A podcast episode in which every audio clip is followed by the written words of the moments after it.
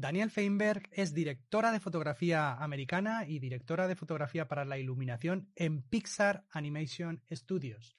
Dirigió la animación de las películas ganadoras del premio a la Academia Wally, Brave y Coco, que seguramente todos conocéis. Daniel Feinberg asistió a campamentos de programación de verano y actividades extraescolares para estudiantes interesados en programación de ordenadores. Posteriormente eh, pasó a la Universidad de Harvard, donde se interesó en la animación por ordenador y tuvo una licenciatura en informática antes de unirse a Pixar en 1997 como técnica a cargo de las bibliotecas de datos y fotos para la iluminación de la película Bichos. Desde entonces ha estado a cargo de los efectos visuales, la dirección técnica y diferentes proyectos gráficos. Ella es mentora también de niñas a través de grupos como Girls Who Code, niñas que programan, y eh, pretende que se interesen estas niñas en matemáticas, en tecnología, en ingeniería y, por supuesto, en programación. Competencia digital, episodio 25.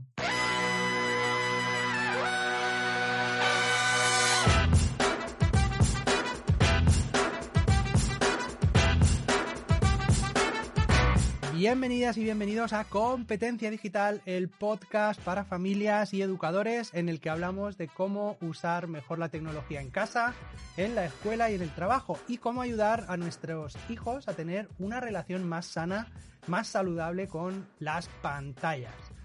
Eh, estamos en temporada nueva, ya llevamos un tiempo que no publicaba ningún episodio, ha pasado el veranito y volvemos a la carga con el podcast Competencia Digital tu podcast amigo, que ya sabéis que quiere acercar la tecnología a la familia, a nuestra casa, tender puentes, romper barreras eh, con los papás, entre los hijos, alertar también de los peligros y fomentar sobre todo la comunicación y los valores por encima de la atención desmesurada eh, y el tiempo vacío con las pantallas, como ya sabéis, y con las redes sociales.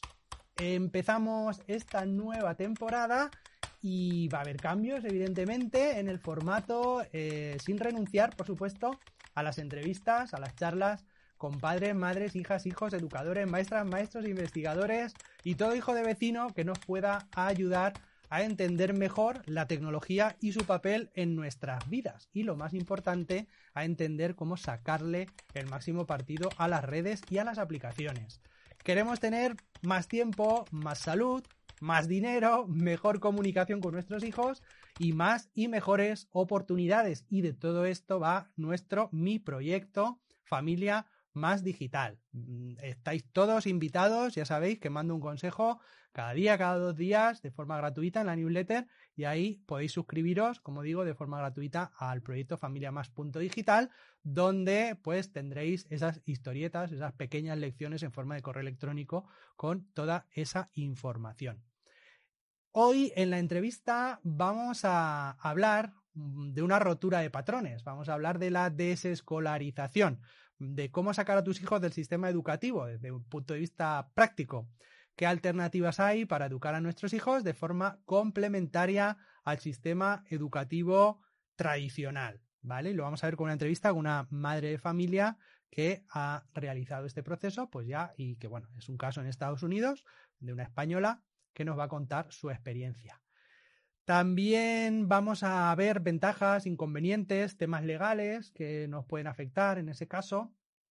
Eh, los temas legales los vamos a ver en otro episodio con una persona especializada en ese tema y también en el caso español. Y bueno, pues lo que es más importante para las personas que vivimos en España o en países donde trabaja el padre, trabaja la madre y no tenemos el tiempo necesario que requiere pues esa dedicación a nuestros hijos en el caso de que les queramos educar fuera del de, eh, sistema tradicional, el sistema eh, nacional o el sistema público de educación. Llega, bueno, hoy no nos vamos a entretener mucho, no voy a hablar, no vamos a tener un tema específico, lo vamos a dejar para el próximo episodio en el que hablaremos de publicación de contenidos y de cómo crear un pequeño blog de forma gratuita para publicar contenidos de familia. Eso lo vamos a ver en el siguiente episodio porque en este caso pues la entrevista ya tenemos eh, más de una hora de material y, bueno, creo que es suficientemente interesante para empezar esta segunda temporada del podcast. Y en esa entrevista vamos a hablar, voy a entrevistar a Marta Obiols, que es educadora, como decía, madre de familia, y nos va a hablar de su experiencia eh, con la desescolarización de sus hijos que nacieron en Estados Unidos y de los problemas que tuvo, el cómo fue todo, cómo ha sido su experiencia, ya sus hijos son mayores, y también de la diferencia que hay entre homeschooling y unschooling.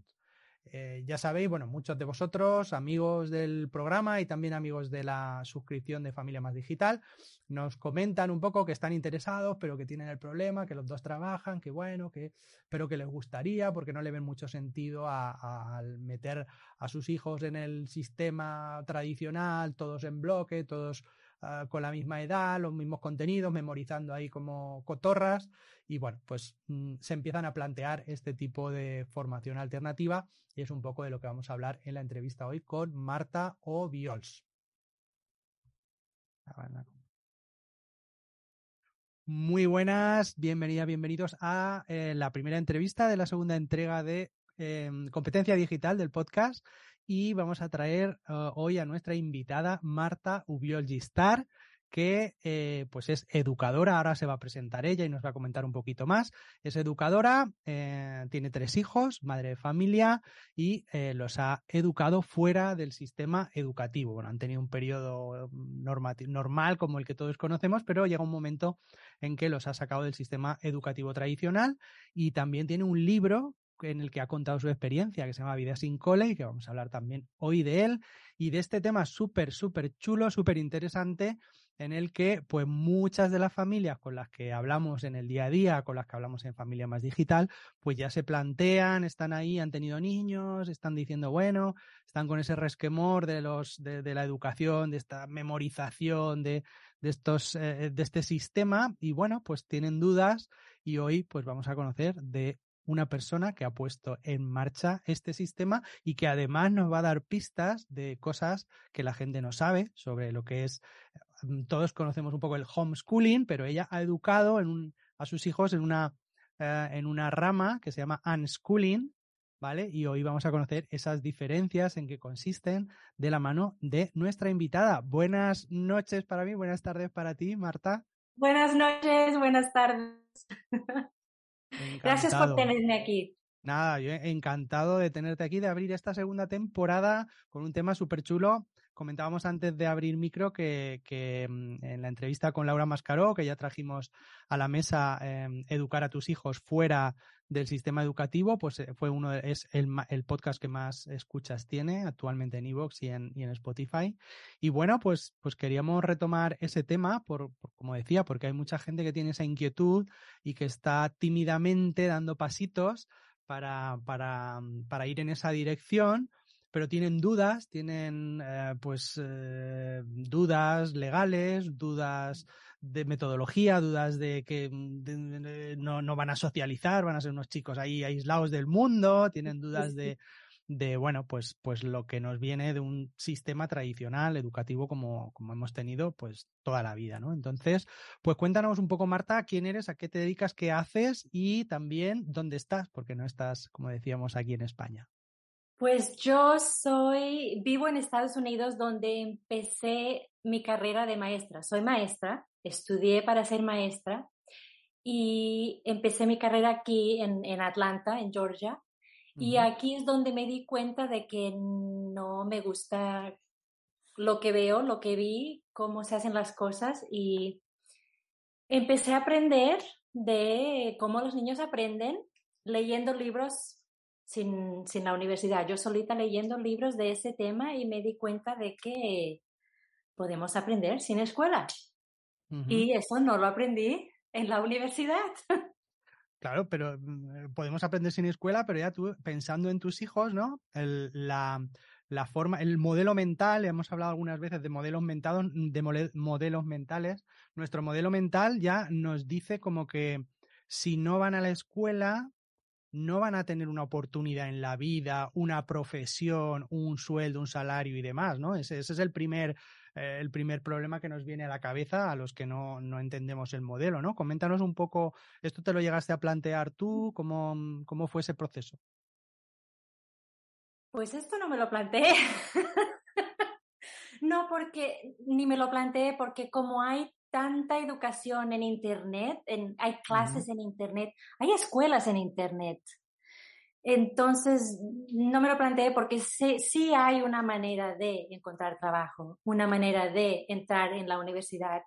Como ya lo sabía que esto existe, de que es, es imposible no encontrar trabajo. Hoy en día, me refiero a hoy en día, y, y aquí en Estados Unidos. En España no lo sé, pero aquí, aquí hay muchos niños que encuentran trabajo antes de terminar eh, el colegio, a los 16 años y luego ya van subiendo y van encontrando oportunidades. O sea, nunca me lo he planteado porque ya he visto, aquí en Estados Unidos he visto que se puede. Claro, en España es diferente, pero ya llegará, ya llegará. Bueno, es, es diferente y no es diferente, ¿no? Porque mm, sí que es cierto o sea, que tienes ese problema, mm, ya digo, es como un modelo mental. Estamos acostumbrados a eso. Hay que cambiar de chile, sí, sí, Y los padres, efectivamente, y los padres tenemos como esa conciencia de que, claro, es, ahí tienes que ir al cole, tienes que esforzarte, tener unas notas muy importantes. Claro, todo medido con un criterio de, de, medir, que es, mm, bueno, pues esto, el que tengas memoria de acordarte de mil cosas que te meten en la cabeza y demás. Y tenemos ese, ese modelo de, claro, de, de que tienes que ir a la universidad para tener un buen eh, sueldo y un buen oficio, cuando realmente estamos viendo ya todos, ¿no? Que mm, realmente mm, estamos como sobre sobreeducados, ¿no? Tenemos más cualificación de la que se necesita en el día a día para muchos trabajos y lo vemos en España en que mucha gente que estudia una carrera pues termina, mm, no voy a decir reponiendo, o sea, conozco casos, ¿no? De reponiendo en un supermercado o ha hecho una AD de administración eh, y dirección de empresas y ha terminado de administrativo, de auxiliar administrativo o de contable, o sea, cosas que no tienen nada que ver con la carrera que hemos estudiado, ¿no? Entonces, mm, eso choca un poco, pero bueno, siempre te planteas, claro, voy a desescolar, si no educo. Sí, sí. También me ayudó mucho ver, verme a mí misma y a mi marido. Yo fui a la universidad para estudiar de maestra. Mi marido fue a la universidad para estudiar de abogado. Y los dos no hemos triunfado en el trabajo ni con el dinero. Entonces eso también me ayudó mucho. De, de hemos hecho lo correcto, pero no veo el fruto, no veo. Eso también me ayudó. Mi propio ejemplo.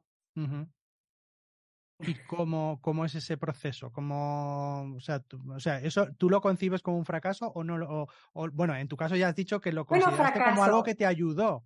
Fracaso de que he conocido a gente que no ha ido a la universidad y con trabajos de que la gente no los ve bien, pero están haciendo dinero y están, son felices y viven muy bien.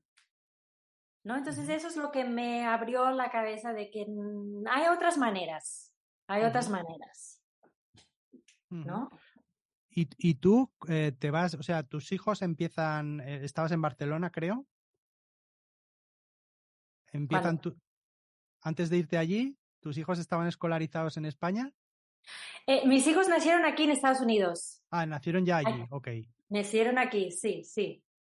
Entonces, sí. ¿Se escolarizaron? ¿Empezaron escolarizados? Cuando mi hijo grande cumplió los cinco años es cuando tienes que empezar aquí. Entonces empecé a buscar escuelas que fueran un poco como yo pienso y lo puse allí.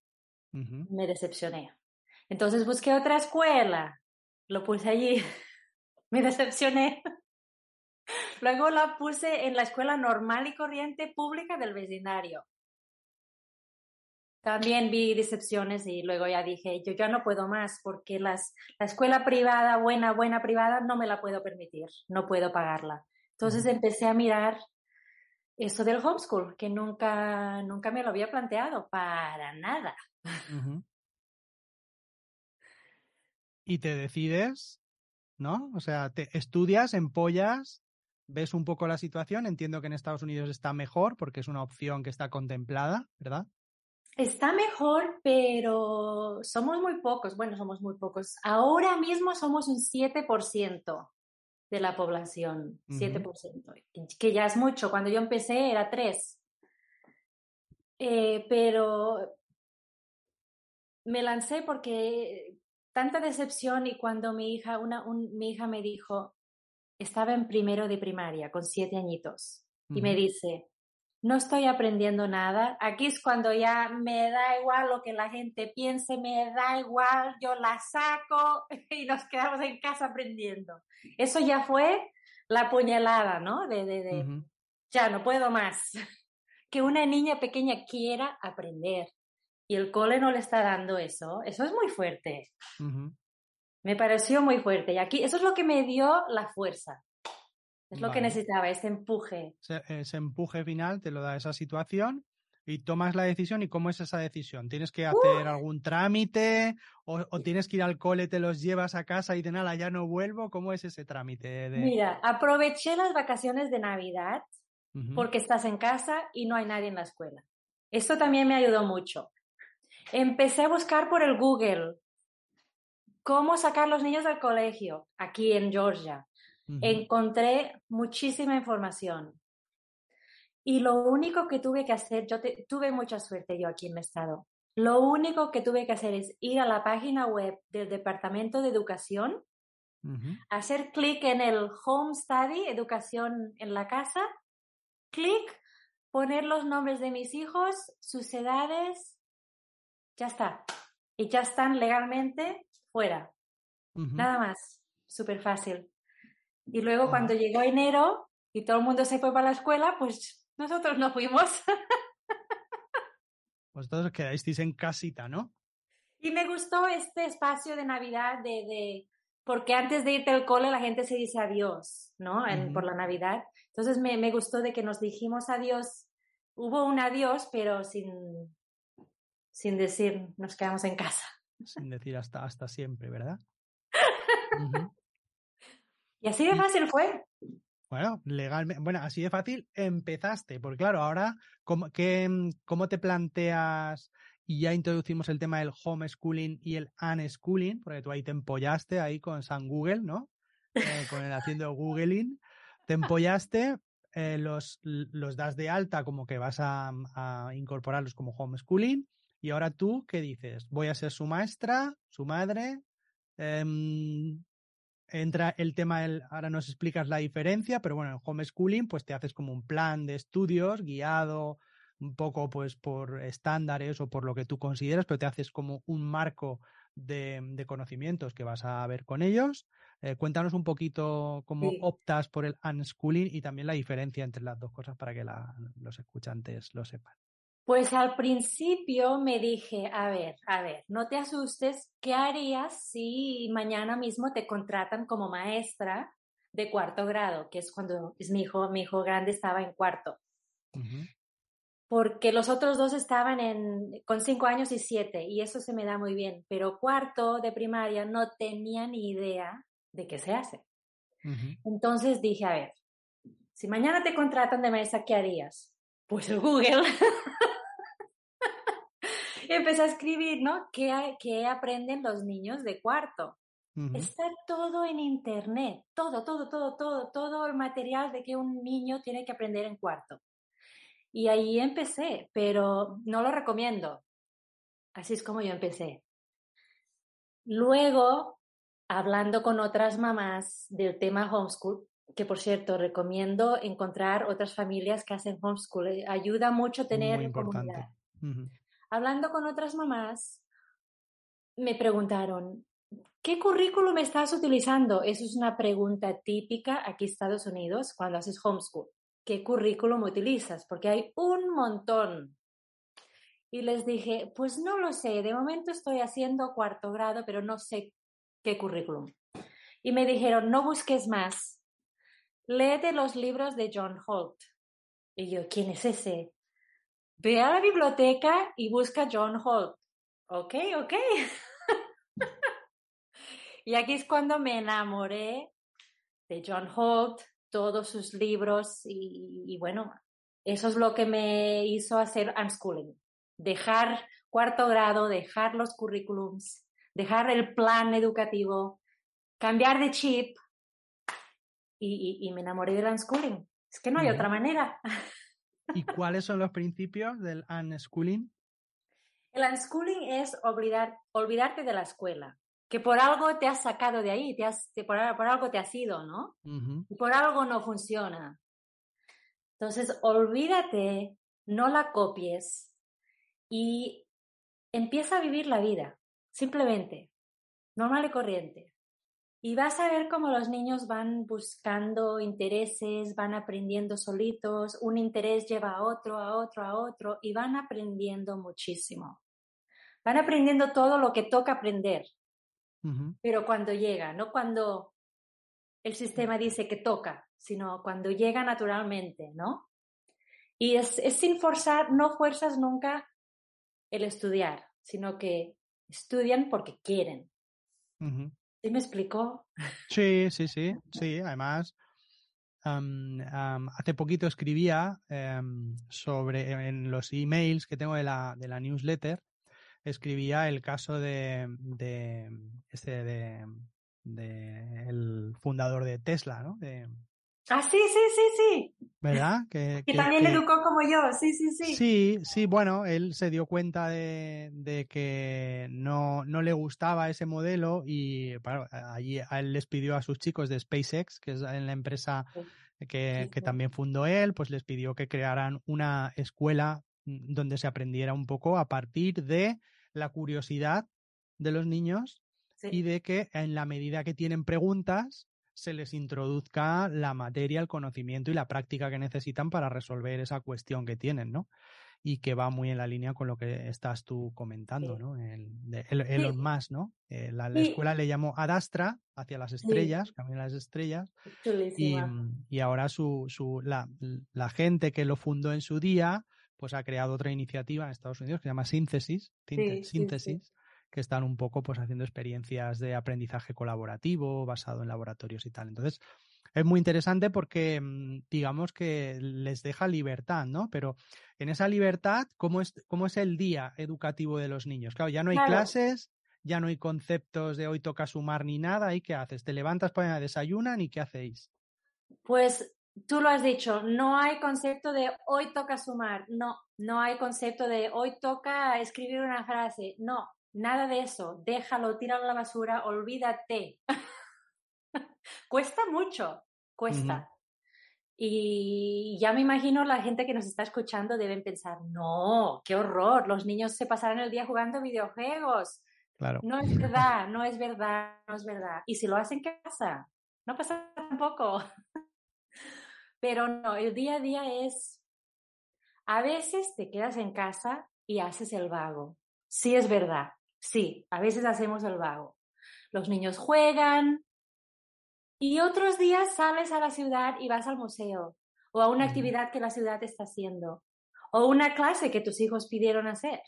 O sea, es, es, muy diferente del, día que te imaginas. Pero no, no es levantarse, desayunar y aprender. No, no, no, no. Porque estamos aprendiendo todo el día. Mm. Todo el día. Y bueno, lo, básico es ir jugando. Los niños van jugando y van jugando. Y a, la, a medida que se van haciendo más grandes, quieren aprender, te piden clases y luego ya te vuelves taxista. Estás todo el día conduciéndolos a sus clases. Hoy ya hay más, más, clases eh, en Internet, menos mal. Sí a, partir de la pandemia, como se ha normalizado todo ese tema. Eh, mis hijos, por ejemplo, el inglés solamente lo hacen online. Además, ya no cambiamos porque están con niños de otros países. Entonces es una experiencia completamente diferente. Los profesores son nativos que no saben español. Es una experiencia totalmente diferente. Aquí iban y entramos, venga, a cambiar el... Ahora, hello. No, no, es completamente diferente. A mí me gusta mucho las posibilidades que nos da Internet para precisamente eh, algo que yo creo que es súper, súper positivo y es esa experiencia que pueden tener de juntarse con niños de otra cultura, de, de, de, de, otras edades incluso, ¿no? Mis hijos han ido adelantados en inglés siempre, porque desde pequeñitos que nacieron ya les hablaba en inglés, eh, de forma ahí chapurreando, aprendiendo mis frases de padre y demás. Siempre les he ido hablando y, y siempre han ido adelantados, ¿no? Entonces, siempre han ido como dos cursos por delante. Entonces iban con niños mm, más mayores, ¿no? Y aún así, pues ellos eh, pues con su inglés, muy bien, muy bien, muy contentos, muy bien y, fenomenal. Pues es lo que decimos, a mí una cosa que me fastidia, bueno, me fastidia, vamos a ver, que veo que no le encuentro mucho sentido es que tienen, o sea, va mm, mi hijo mayor, Pablo, que ahora tiene 13 años, pues si tienen la capacidad de ir por delante, en Estados Unidos es más normal, porque mm, ves los casos que les promocionan y ves un niño de 14, 15 años en la universidad. Aquí no. Aquí es como, Sí, se supone que en los centros educativos hay especialistas, ¿no? Que guían, ¿no? Ah, pues este niño debería estar, porque aquí llaman ahora altas capacidades y tal, pero no, aquí mm, como va, lo miran, bueno, no, mm, a ver, vamos, y, y sigue igual, ¿no? Entonces tiene, tiene más capacidad, pero tiene que estar con los de su edad, con los más, más no más torpes, pero los que van un poco por detrás. Entonces es como que coartas esa curiosidad, ¿no? Que decíamos, si un niño tiene más curiosidad por aprender otras cosas, ¿no? Pues ¿por qué no lo va a hacer? Y tú lo has dicho, ¿no? De que uno va más avanzado, otro va más atrasado, y es que es eso, ¿por qué tenemos que ponernos los niños de la misma edad juntos cuando algunos van más avanzados y otros mm. necesitan más tiempo? Mm. Eso mm. también es, me, pone un poco histérica. Sí, sí, sí. Bueno, y, lo, lo, que a mí me duele es que no les damos la capacidad de que experimenten eso, ¿no? Es como que aceptamos esos. Eh, Ken Robinson le llama a los, em, los baches, ¿no? Los, los lotes. Van, van por lotes, ¿no? Van. Eh, los del 2009, los del 2010, los, los van por lotes, hay todos igualitos, todos con su currículum. bueno, lo del currículum cambia. Aquí cada vez que hay elecciones hay un nuevo cambio de ley educativa, nueva ley educativa, pues ahora nada, ahora toca que pasen con dos suspensas, tal. Entonces eh, eso que me, eso que estás diciendo ahora mismo eh, eh, es perfecto, de que cada vez que hay elecciones se cambia el sistema educativo. Eso es otra cosa que me, me di cuenta de que, ¿qué están haciendo con nuestros hijos? Están jugando a la lotería estos mm. del gobierno, estos políticos. Mm. Están jugando con nuestros niños y ya no quiero más. Por eso también lo saqué, porque habían cambios de gobierno.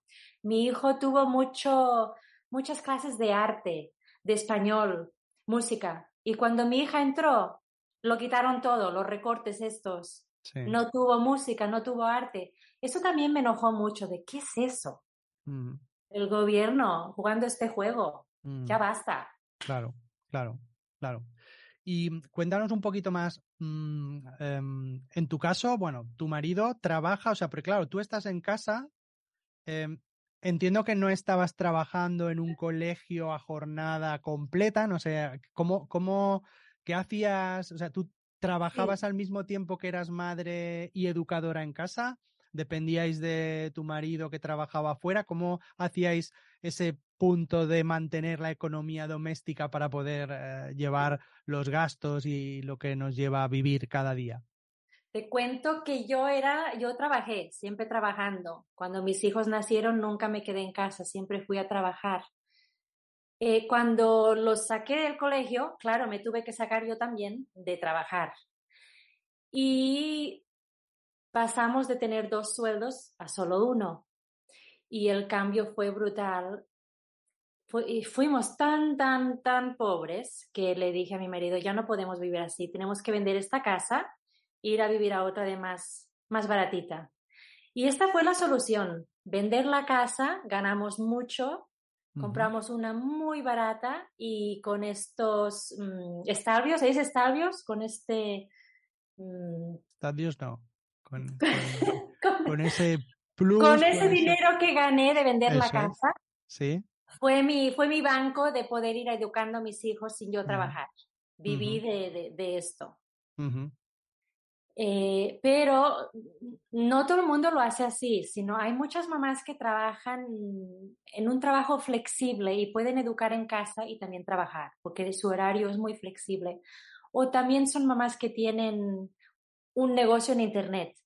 Ahí, ahí te quería yo llevar, ¿no? Porque ahora con las posibilidades que tenemos, Em, muchas madres mm, han visto que es posible trabajar desde casa, trabajar en Internet, incluso que ya no hay esa dependencia que hemos tenido siempre de un sueldo, o sea, un trabajo de ocho horas al día, eh, 40 horas semanales, que luego son 45 y demás, sino que con un poco que te sepas desenvolver en Internet, pues, dando clases de español, dando clases de inglés, dando de fitness, que están revolucionando todos los profesores de fitness ya haciendo las actividades por Internet, eh, cualquier cosa que sepas un poquito, hay gente fuera, ¿no?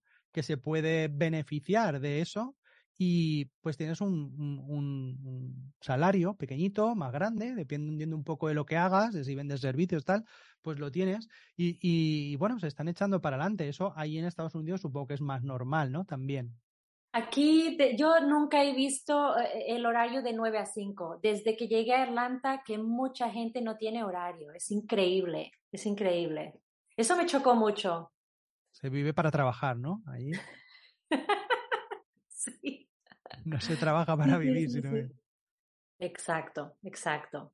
Pero sí, no, no hace falta dejar de trabajar, no, simplemente hay que ser creativo, creativo. ¿no? Y cuando los niños están en clase de música, pues tú empiezas a trabajar en Internet. Cuando están a la clase de fútbol, pues venga, otra vez en Internet a trabajar. Así es como lo hacen.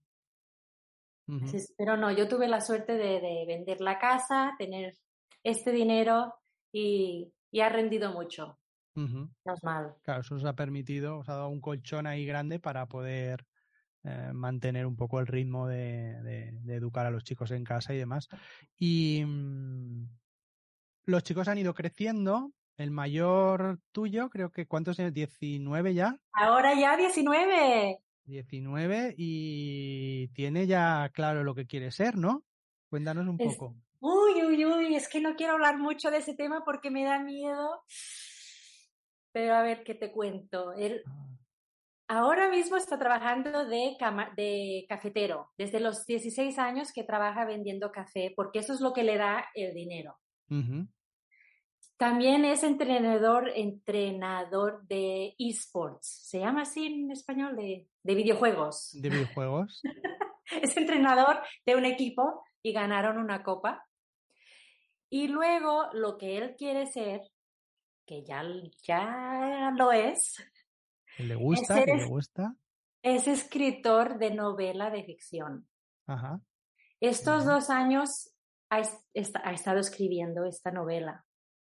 Ya la terminó. Y bueno, por si la gente no sabe mucho de ese tema, cuando escribes un libro, luego hay que enviarlo a muchos editoriales y alguien te tiene que decir sí. Lo normal es que muchos te digan no, y te pasas todo un año enviando tu libro y normalmente te dicen, no, no, no. Pues alguien ya le contestó que sí. Ajá, qué chulo, qué guay. Les gustó. Estuvieron muy impresionados con la escritura, con su manera de escribir. Estaban súper contentos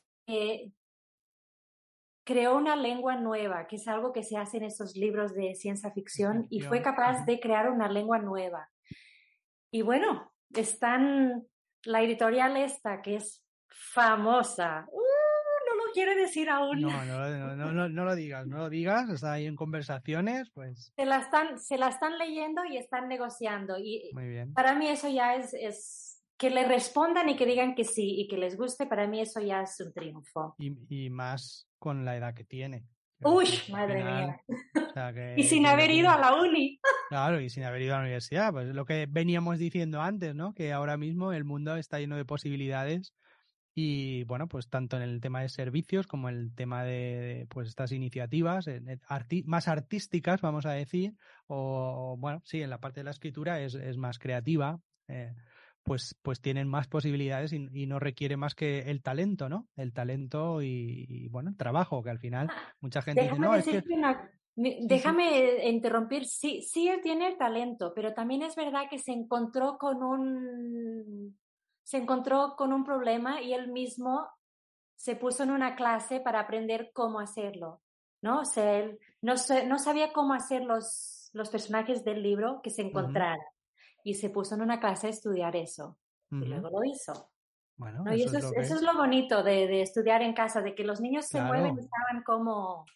Claro, claro. Y que mm, eh, eso en la escuela tradicional eh, también necesitas mucha suerte, porque pasan tantos profesores a lo largo de tu carrera que yo te diría que yo que he sido educado eh, tradicionalmente en colegios públicos, fui a la universidad también pública y puedo contar con los dedos de las manos los, los grandes profesores que me han ayudado, que con los que he, he, tenido amistad, que me han hecho pensar, o sea, que han sido, o sea, que sí que les ha sido ese maestro que y eh, tienes que tener mucha suerte, ¿no? Lo que en casa, pues los padres al final estás mm, día a día trabajando con ellos, les orientas, les ayudas, les puedes buscar en un momento concreto que este que tú comentabas de tu hijo, ¿no? Vamos a ver cómo lo solucionamos. Tenemos un problema, vamos a ver cómo lo solucionamos, ¿no? Entonces, ¿cuántos niños, el sistema tradicional, a lo mejor tienen ese problema, lo dejan pasar porque ah, toca otra cosa y otra cosa y otra cosa y al final yo muchas veces pienso en voz alta, ¿no? ¿Cuántas, ¿Cuánto talento se quedará por el camino, ¿no? Eso es verdad. Ahora me estás poniendo triste. No, no, no, para nada, para nada. Es, verdad, es, verdad. es que es verdad, has dicho una verdad muy grande. Yo te, te, lo decía, antes también hablábamos de que hay muchos padres que dicen, claro, ven homeschooling y escuela tradicional, ¿no? Y es como que hay un mundo completo entre los dos. Pero comentábamos antes el caso de cómo dar un paso hacia el homeschooling sin hacer homeschooling, que eso mucha gente dice, no es posible, no, sí es posible. Tus hijos pueden estar en la escuela, pero tú puedes renunciar, si los dos estáis trabajando, uno de los dos puede renunciar, el que menos sueldo tenga o el que mejores circunstancias tenga para de estar en casa, a esa parte de, de trabajo para estar educando a tus hijos por la tarde o por la mañana cuando coincidas, en el tiempo que no están en la escuela, pues complementando, ¿no? Complementando, pues eso, con lo que decíamos antes, tus valores, con... En mi caso, eh, lo he contado varias veces, ¿no? Mis hijos los tres tocan el piano desde los ah. tres años. Y em, yo hablo de tecnología y del papel que tiene la tecnología, que muchas veces se demoniza, evidentemente hay riesgos, hay peligros, principalmente por un mal eh, una mala educación. Vamos a decirlo así, los responsables son los padres al final. Si, si yo le dejo la tableta, le dejo el ordenador y ahí lo tienes y ya está, y no te acompaño y no te explico y no te trabajo contigo y te, pues al final el niño no, no es consciente o lo usa de la manera que quiere usarlo o de la que le es más, mm, más fácil, pero no, no. Entonces, a lo que iba, que no me quiero perder. Em, mi hijo con tres años, que es una, edad que no se recomienda, dos, tres años no se recomiendan tabletas y demás, pero yo sí que nos gustaba ponernos con ellos con el GarageBand, con en el iPad es una aplicación que lleva instrumentos, puedes grabar música, puedes grabar tu voz, hacer como componer una canción con varios instrumentos y, y los niños juegan, tocan las teclas del teclado y demás. Entonces, Em, yo soy partidario, me gusta la teoría de las inteligencias múltiples y me gusta facilitarles posibilidades a los niños, ¿no? El que jueguen con muchas cosas, porque de esas muchas cosas. Esa es la clave. Esa es la clave. Facilitarles muchas, eso es la clave. Claro, porque ellos son los que descubren, ah, pues esto, ah, pues esto me gusta.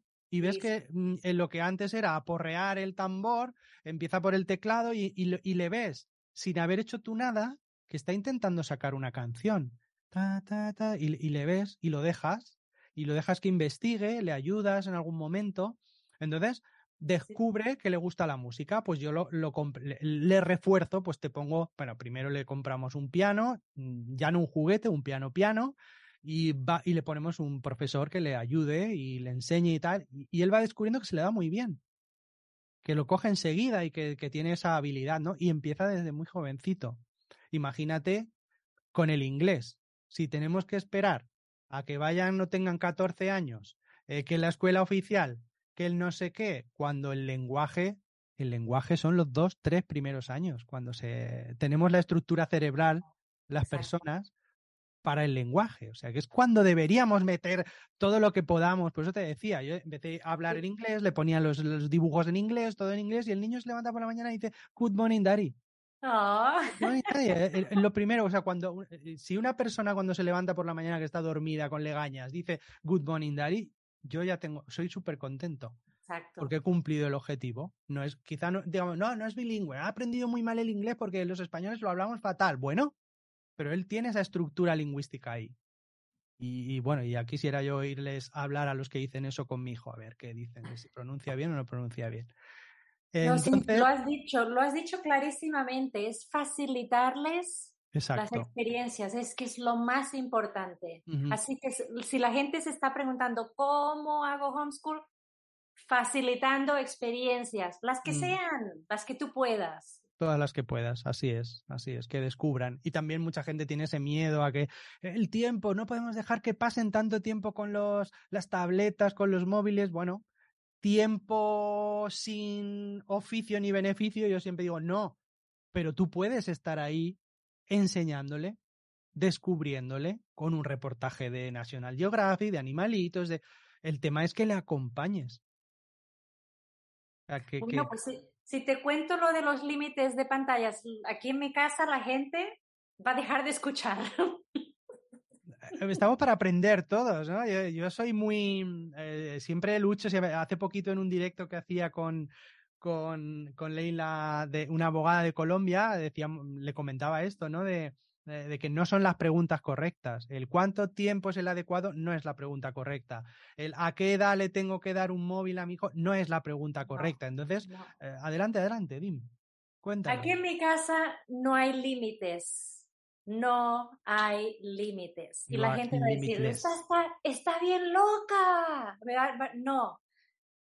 Te cuento que mi hijo de 15 años no tiene límites de pantallas y él decide ir a la escuela, decide jugar a fútbol, decide ir a casa de sus hijos, no está todo el día pegado delante de la pantalla.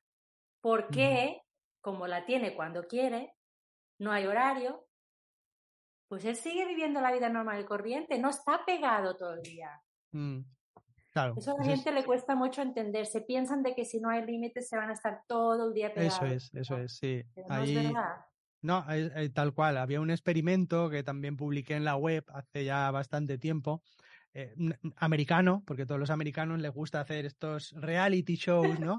Y, em, y, lo que hacían era eso, ¿no? Ponían a prueba una familia, acordaban con los padres que iban a dejar durante dos semanas que no hubiese ningún tipo de límites a los niños, tenían tres hijos, tres, cuatro hijos, y les iban a dejar completa libertad para que jugaran a la consola, para todo lo que ellos quisieran, ¿no?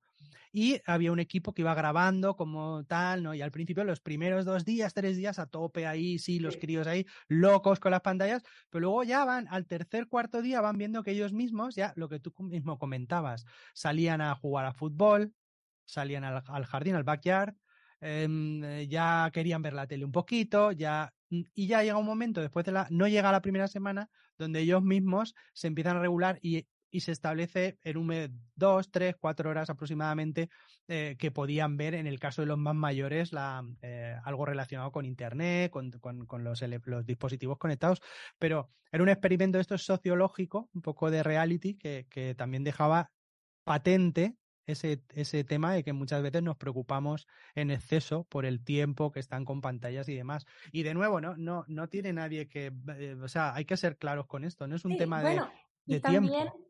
También yo, yo no les he comprado las pantallas. Mm. O sea, si la gente, si tú compras pantallas, están en tu casa y los niños las van a querer. Yo no las compré. Entonces, durante muchos años no tuvieron pantalla porque, pues, yo no las compré. Pero cuando ellos pudieron comprarlas, las compraron y luego decidí no poder, no poner límites porque son suyas. Lo que sí puse límites es, bueno, en el internet, que se mira, que no se mira. Eso es, correcto. Eh, y mi hijo grande y mi hija lo hicieron todo muy bien con internet y no hubo problemas. El tercero, el pequeño, tuve muchos problemas con internet, no hizo mm, eh, hizo cosas que te pone, que ponen la que ponen, ¿cómo se dice en español? Todo lo que no se debe hacer en internet lo hizo. Entonces, sí le saqué el internet, no las pantallas, pero le, le saqué el internet. O sea, claro. Él podía mirar todas las películas y los videojuegos que tú quieras, pero no tenía acceso a Internet ah, hasta que estudiamos, hablamos del tema. Pasaron muchos, muchos meses y a lo mejor años. y, cuando vi que ya era responsable, otra vez le di. Poco a poco, claro, es, es un poco. O sea, cada niño es, diferente. Sí, sí, sí, completamente, completamente. Pero sí que siendo diferentes ayuda mucho en tu caso que tienes tres, eh, porque los pequeños se van fijando en el grande. Sí. Entonces, si el grande es un poco más responsable con ese tema, pues ellos también van cogiendo esa responsabilidad, ¿no? Siempre, al final, claro, evidentemente, eh, cada uno es un mundo, cada niño, pero dentro de que es un mundo, pues cuando tienen varios son sus modelos, ¿no? El hermanito mayor, eh, pues es su modelo. Pero sí que estoy totalmente de acuerdo contigo y, va en la línea de lo que hemos hablado muchas veces o lo que habla en la familia más digital de mm, igual, o sea, no es tanto el tiempo como lo que qué es eh, qué tipo de contenidos consumen, a qué están expuestos y a qué no y la edad, la edad es fundamental, ¿no? El, el, el tema de introducir eh, que tú lo que has comentado, que hablabas con él, Em, trabajas algún tema en el que sí que puedes mirar alguna cosa en Google, mirar tal, complementar, pero vas hablando de los riesgos, de los peligros, oye, mm, coges un caso de alguna noticia, alguna cosa, la comentas con ellos. Eso, eso, eso, eso. Claro, claro, y eso va haciendo mucha vida porque ellos ya entra el pensamiento este mm, consciente de decir, oye, pues esto no lo había pensado. Pues que también los niños, el cerebro de un niño muchas veces lo miramos como si fuera el de un mayor y un niño no tiene el cerebro de un mayor, se va constituyendo poco a poco. Es más, es, por eso establecemos esos límites que decíamos de 0, 2 años, 3, 5, 6, 6, 8, 9 y ya eh, hasta los 12 y a los 12 para arriba, pues es un poco coincide con las fases evolutivas del cerebro de los niños cuando ya van siendo conscientes. Eh, pues, pues, por ejemplo, eh, la pregunta está de eh, el móvil. ¿Cuándo le doy el móvil? Pues cuando sea consciente de que hay noticias, hay no, o sea, es capaz de discernir que una noticia puede ser falsa antes de pasarla. Es consciente de que cuando haya un abuso tiene que hablar contigo y tiene esa facilidad, sabe que puede contactar con la policía o la Guardia Civil y que tiene que hacerlo. ¿Cómo tiene que reaccionar un niño de 12, 13, 14 años si le llega una foto de un desnudo de otra niña del instituto? Todo, ese tipo de cosas. Sí, sí, sí. Todo esto lo estudiamos porque es que cómo ha cambiado el mundo. Y lo que queda. Te cuento que mis, mi hijo, el pequeño, eh, los, los dos grandes nunca me lo preguntaron, pero el pequeño siempre me preguntaba, ¿cuándo puedo tener un móvil? Cuando quieras. Ah, entonces quiero un móvil. Ah, bueno, pues cuando lo puedas pagar. y siempre fue así mi respuesta. Claro que puedes tener móvil, sí, cuando lo puedas pagar. Pero no tengo dinero. Ah, bueno, pues tienes que hacer dinero. claro. Claro, claro, hay que comentar. Y le enseñé de que el móvil es algo que se paga cada mes, es algo mensual. Y mm. que yo no quiero pagar una mensualidad con algo que él no necesita mm. en aquel momento, no lo necesita. Claro.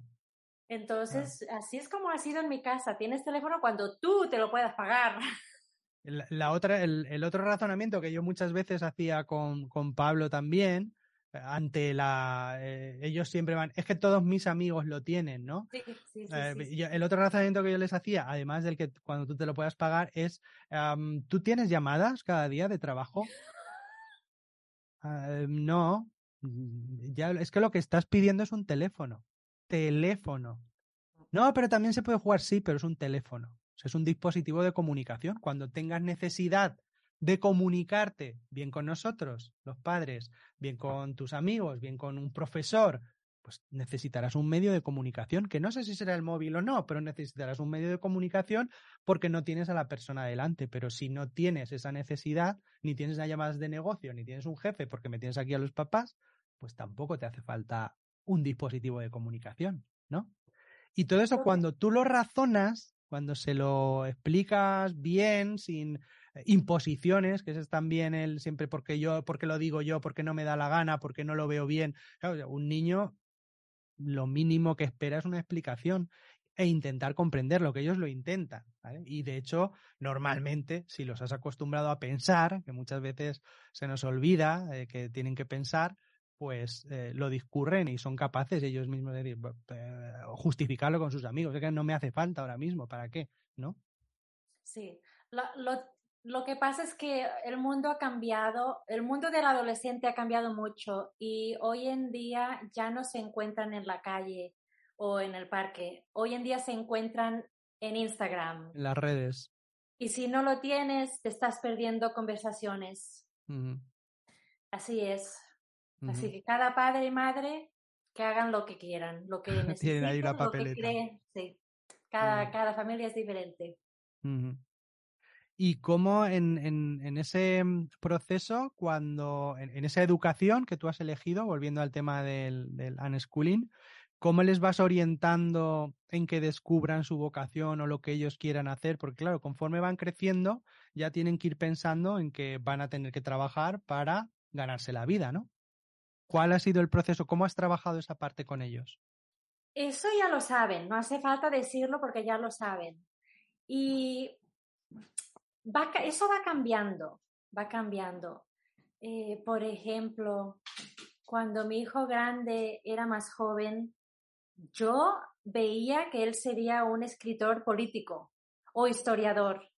Yo me pensaba que él escribiría artículos en revistas de historia o de política, o que sería esa persona que escribe eh, la carta que el político va a hablar. Sí, los discursos y los... La persona detrás que escribe todo. Mm. Eso es lo que yo me imaginé.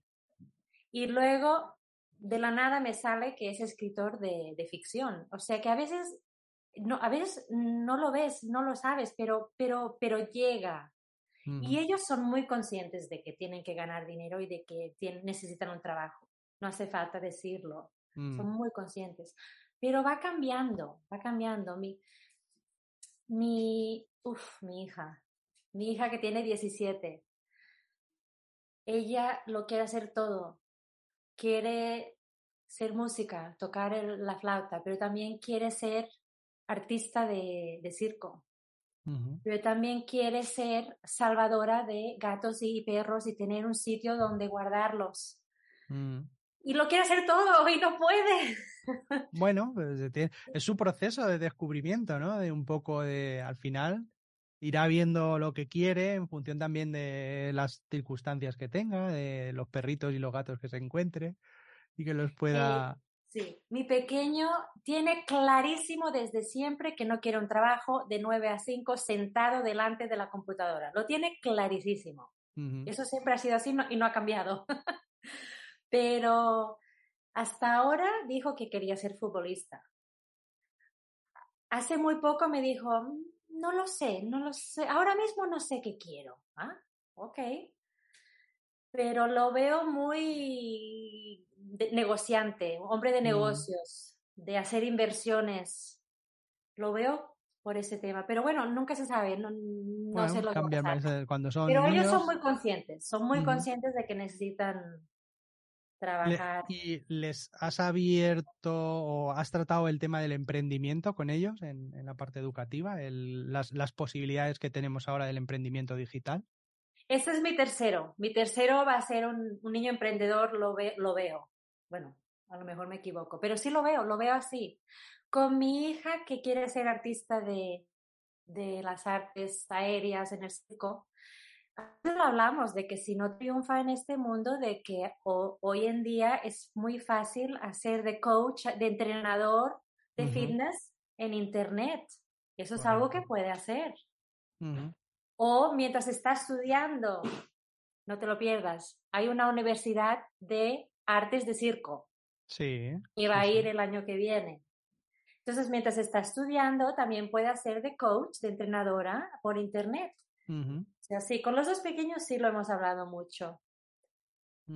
Sí, sí, Sí, Es un mundo, es un mundo de posibilidades que tienen y que rompe un poco con, con, con toda esa, por lo que comentabas antes, ¿no? De el- esa mentalidad de trabajar para una empresa em, de sol a sol o de ocho horas, diez horas delante de un ordenador o incluso que se lo puedan plantear durante un tiempo, ¿no? Un tiempo mientras eh, perfeccionan otra cosa y demás. Y luego la otra cosa súper importante que creo que en en el caso de los niños de los homeschoolers y los unschoolers eh, va de serie por el propio sistema que han seguido, es la facilidad de pivotar, ¿no? De cambiar. O sea, tampoco muchas veces pensamos que uno que mm, se, es- va para maestro, pues se tiene que morir de maestro dando Sí, clases, sí, ¿no? no, se puede de, cambiar. si soy contable, pues tengo que ser contable toda mi vida, ¿no? Y, y a lo mejor mm, puedes vivir de contable tres años y cambiar a otra cosa que se te dé bien, enseñar o mm, servicios, no que hay mil cosas, ¿no? Que muchas veces, y más ahora que los críos y las crías están súper preparados, ¿no? Y tienen Google, ¿no? Tienen esa capacidad de... puede de- cambiar. Esa- eso es algo que también cuesta mucho entender a los padres, de que eh, he pagado todo un año esa clase de flauta y ahora lo dejas. No, tienes que seguir. No, se puede dejar. no pasa nada, otra cosa vendrá. Mm, claro. Sí, eso cuesta de entender también. Muy bien. Y más cositas de lo mejor, o sea, si tuvieras que decir lo mejor de lo mejor del homeschooling o del unschooling y lo peor, ¿qué dos cosas que, consideras para ti en tu experiencia que ha sido lo mejor y qué parte ha sido la más dura para ti?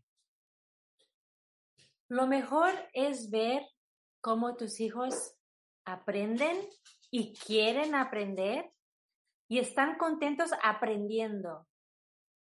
No ves el niño llorando, es que no me acuerdo de dos más dos, cinco, ah. No ves al niño llorar porque le cuesta aprender sumar, restar o le cuesta escribir. Madre mía, yo no he enseñado a mi hijo a escribir y sabe escribir. Eh, mm. Es, y quiere escribir, no, no lo hago escribir y quiere escribir. O sea, ver, ver que quieren aprender, que les gusta aprender y que, y que disfrutan aprendiendo y que es que no ves, no ves al niño, ah, ahora me toca hacer deberes. No lo ves esto, no lo ves. Eso es precioso, precioso. Mm. ¿Y qué era lo otro? Lo, peor. Lo peor, lo peor. lo peor. Dos, dos, cosas. Una es menos peor. Eh, cuando a tu hijo le encanta aprender una cosa que a ti te cuesta o no te gusta o no tienes interés o es tu peor es tu peor pesadilla y eso es lo que tu hijo quiere aprender. Eso, eso es lo peor, pero a mí me pasó con mi hijo que es, es, le fascina la historia y yo no la puedo soportar y es mi mm. peor pesadilla y no sé nada de historia y bueno, horrible. Mm. Y mi hijo le fascina y tuve que, yo no quería aprender ese tema, no quería ni verlo. Entonces tuve que buscar soluciones, tuve que buscar libros, maestros, para darle, para darle, estaba tan hambriento y yo no quería ni participar.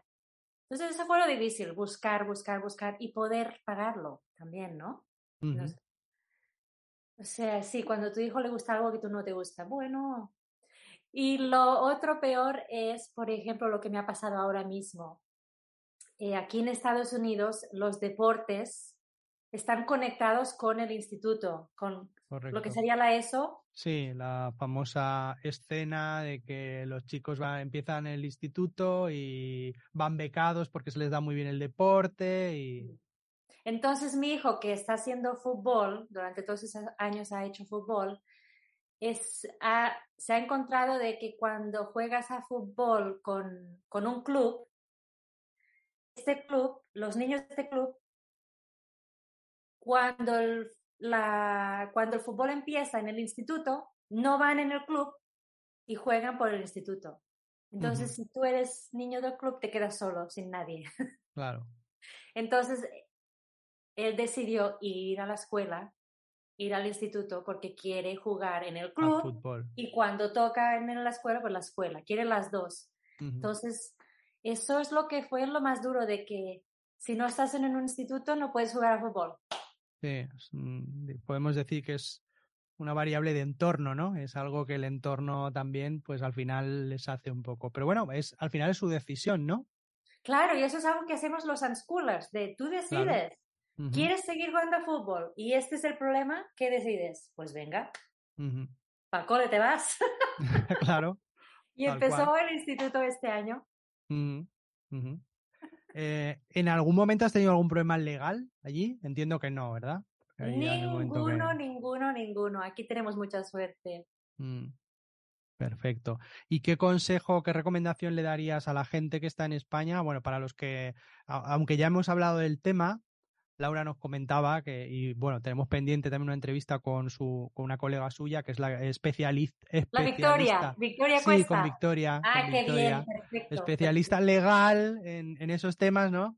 Y que mucha gente tiene miedo que en España pues eh, se presenten los servicios sociales diciendo que eres un mal padre, que te lo quite más, y eso pues parece ser que no es así y quien, que quien quiere implementarlo lo implementa porque no estás haciendo una dejadez ni estás perjudicando al niño, sino que al revés, estás optando por sus, por sus intereses. Entonces, bueno, pues eso lo, tenemos ahí un, pendiente Pero bueno, ¿qué recomendación le darías tú a, las madres y padres españoles que, que, o de otro país que nos escucha, que quieran o que se lo esté planteando?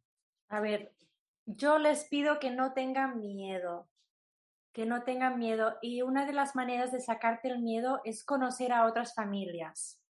La comunidad. Eh, busca esta gente en tu ciudad o en tu estado, búscalos. Y si no los encuentras, vete a internet y encontrarás a muchas familias allí. Porque el, miedo se va conociendo a otras familias que ya lo han hecho, que ya tienen hijos grandes. A mí, me, ayudó, a mí me ayudó eso, ver allá familias con niños grandes. Em, cuando conozcan a estas familias, otro consejo que doy es que no las copien, que no copien a la gente, simplemente que se hagan amigos para ayudarse, pero que no se copien porque cada niño es diferente. Cada familia. Entonces, les, les sugiero que observen a su propio hijo y el hijo va a ir dirigiendo que necesita. ¿no? Eh, ¿y, ¿Y qué más? Ah, un rumor, un rumor para los de España. Se dice mucho de que es más fácil no ponerlos que una vez ya estás dentro sacarlos. Ese es el rumor. O sea que si te lo estás pensando, no los pongas. Dicen que así es más fácil. Sí, sí, sí, sí, sí. Bueno, pues muy, muy buenos consejos, muy buenos consejos. Eh, queda la pregunta también, una de, de, las críticas que se hace es que los niños no socializan y que luego no se ¡Uh! relacionan, que no lo hemos comentado y está ahora leyendo aquí que se nos ha quedado fuera. Eh, ¿Qué nos puedes comentar de ese tema? Bueno, en general, ¿Qué nos dices de ese tema que dice la gente? Que no, es que si no juega con otros niños, es que la escuela. Mentira, mentira. La única manera de no socializar es quedarte en casa cerrado y nunca salir a la calle. Bueno, te estás socializando con la gente en la casa, pero ya me entiendes. Eh, es, es imposible no socializar. Si sales al parque, los niños van a jugar con otros niños. Si los pones en clases, van a hacer amistades también. Si buscas a otras familias que hacen eso como tú, los niños van a crecer juntos, se van a hacer amigos. Eh, yo nunca lo he visto con mis hijos. Socializan con gente grande, pequeña, de la misma edad, ningún problema. Eh, es, la gente se piensa que educar en casa es estar en casa solo aburrido. Y así no es, salimos, salimos y jugamos. De hecho, jugamos mucho, mucho, mucho con otros niños. Claro. claro, no, y tienen esa noción de, de aprovechar mucho más el tiempo, ¿no? Porque ya no es eh, como aquí, es van al cole, están ahí, hacen sus, sus, sus tareas, su gimnasia, sus cosas, y luego llegan a casa y es como que como ya no, ya han hecho su tarea, ya como que no hay nada que hacer. Y el, famoso me aburro, ¿no? Me aburro, es que me aburro, mamá, pero ¿cómo te vas a aburrir? La cantidad de cosas que hay para hacer. Exacto, pero es que llegan cansados también, llegan muy cansados. Mm. Y bueno, llegan cansados los niños y llegan cansados los padres, que ese es el otro tema. O sea, un padre que se va en la. O sea, yo me vine de Barcelona al Albacete por calidad de vida. O sea, en Barcelona levantas a las 6 de la mañana, 7 de la mañana y regresas a las 8 de la tarde. Entonces, si te quieres hacer familia, pues dices, jo, pues a ver cómo lo haces. Tu niño te lo criará otra persona o tú estarás con ellos los fines de semana. Entonces, pues claro, al final los padres llegan cansados por la noche, eh, por la tarde y te queda el tiempo justo y encima hacen sus, los apuntamos a las tareas extraescolares y resulta que nos queda realmente de tiempo para disfrutar de nuestros hijos, nos queda eh, una hora, dos horas, ¿no? Eh, con, suerte. Entonces. Así, así fue conmigo cuando yo trabajaba. Trabajaba los niños trabajaban conmigo, estaban en, el mismo colegio, yo trabajaba y ellos en el colegio. Terminaba de trabajar, en el coche los todos, luego para la casa, cocina, haz los deberes, para la ducha a dormir y otra vez empezar. Eso no era vida, eso no era vida. Mm, mm. Pero bueno. Muy, muy bien. Marta, para terminar, que, es, que no nos alarguemos mucho más, háblanos de tu libro. Tienes un libro que se llama Vivir sin cole. Coméntanoslo, lo pondremos el enlace, pero coméntanos qué comentas en el libro. Está en Amazon, yo lo recomiendo. Coméntanos un poquito, que la gente sepa de tu libro, Este libro es una locura. Mira, mira que te digo. Eh, mm, mi hijo cumplió los 18 años y, y, mis emociones se volvieron locas y escribieron un libro sin mi permiso. y me salió en inglés y luego cuando me di cuenta, wow, he escrito un libro, pero aquí en América no lo necesitan porque aquí ya hay muchos libros de ese tema.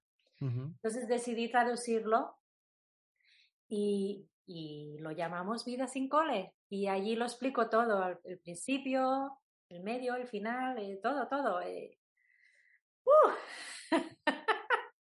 Pero sí, sí, te cuento de que no soy escritora, nunca he escrito nada y este libro se me puso en la cabeza y patapum, salió. Así pasó. Y lo recomendamos, lo recomendamos a bueno, te lo recomiendo si estás interesado en ese tema. Sí, Porque si no te interesa ese tema, no te va a gustar.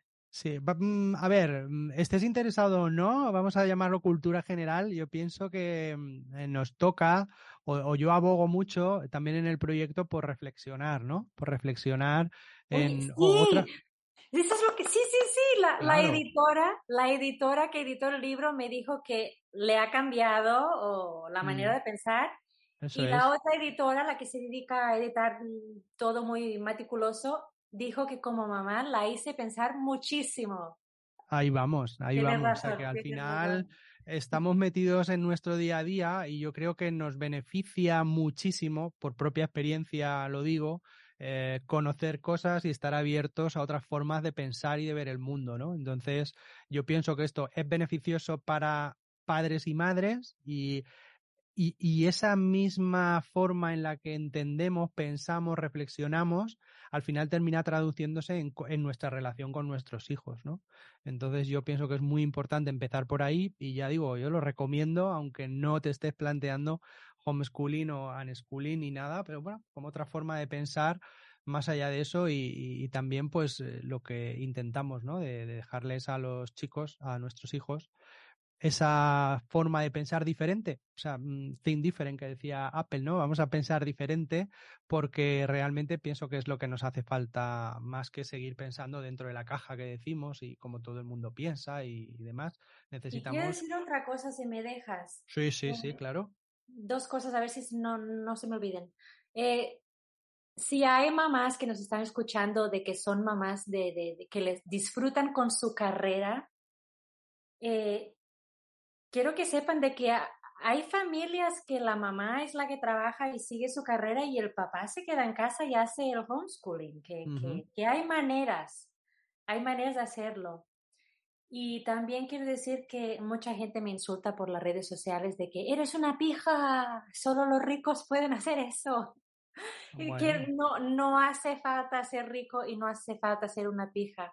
Todo el mundo puede hacerlo si quiere. Si mm. quiere, hay, hay maneras. Y eh, bueno, ese mensaje eh, me encanta para terminar, pero bueno, para todos esos que dicen o que afirman ese tipo de cosas, ¿cuántos niños en países pobres, subdesarrollados, no tienen la posibilidad de ir a una escuela? Entonces, mm, bueno, pues, pues esto de hacer o de educarte en casa o educarte con los religiosos, porque son los únicos que te dan la posibilidad de asistir a una escuela en 20 kilómetros la redonda, pues igual no es algo de pijos, sino que es algo que mucha gente ya quisiera, ¿no? El poder disponer de esa posibilidad, ¿no? De, de, de, que la comunidad, ese dicho africano, ¿no? De que la educación es, es una tarea de la comunidad, no, no, del gobierno. De...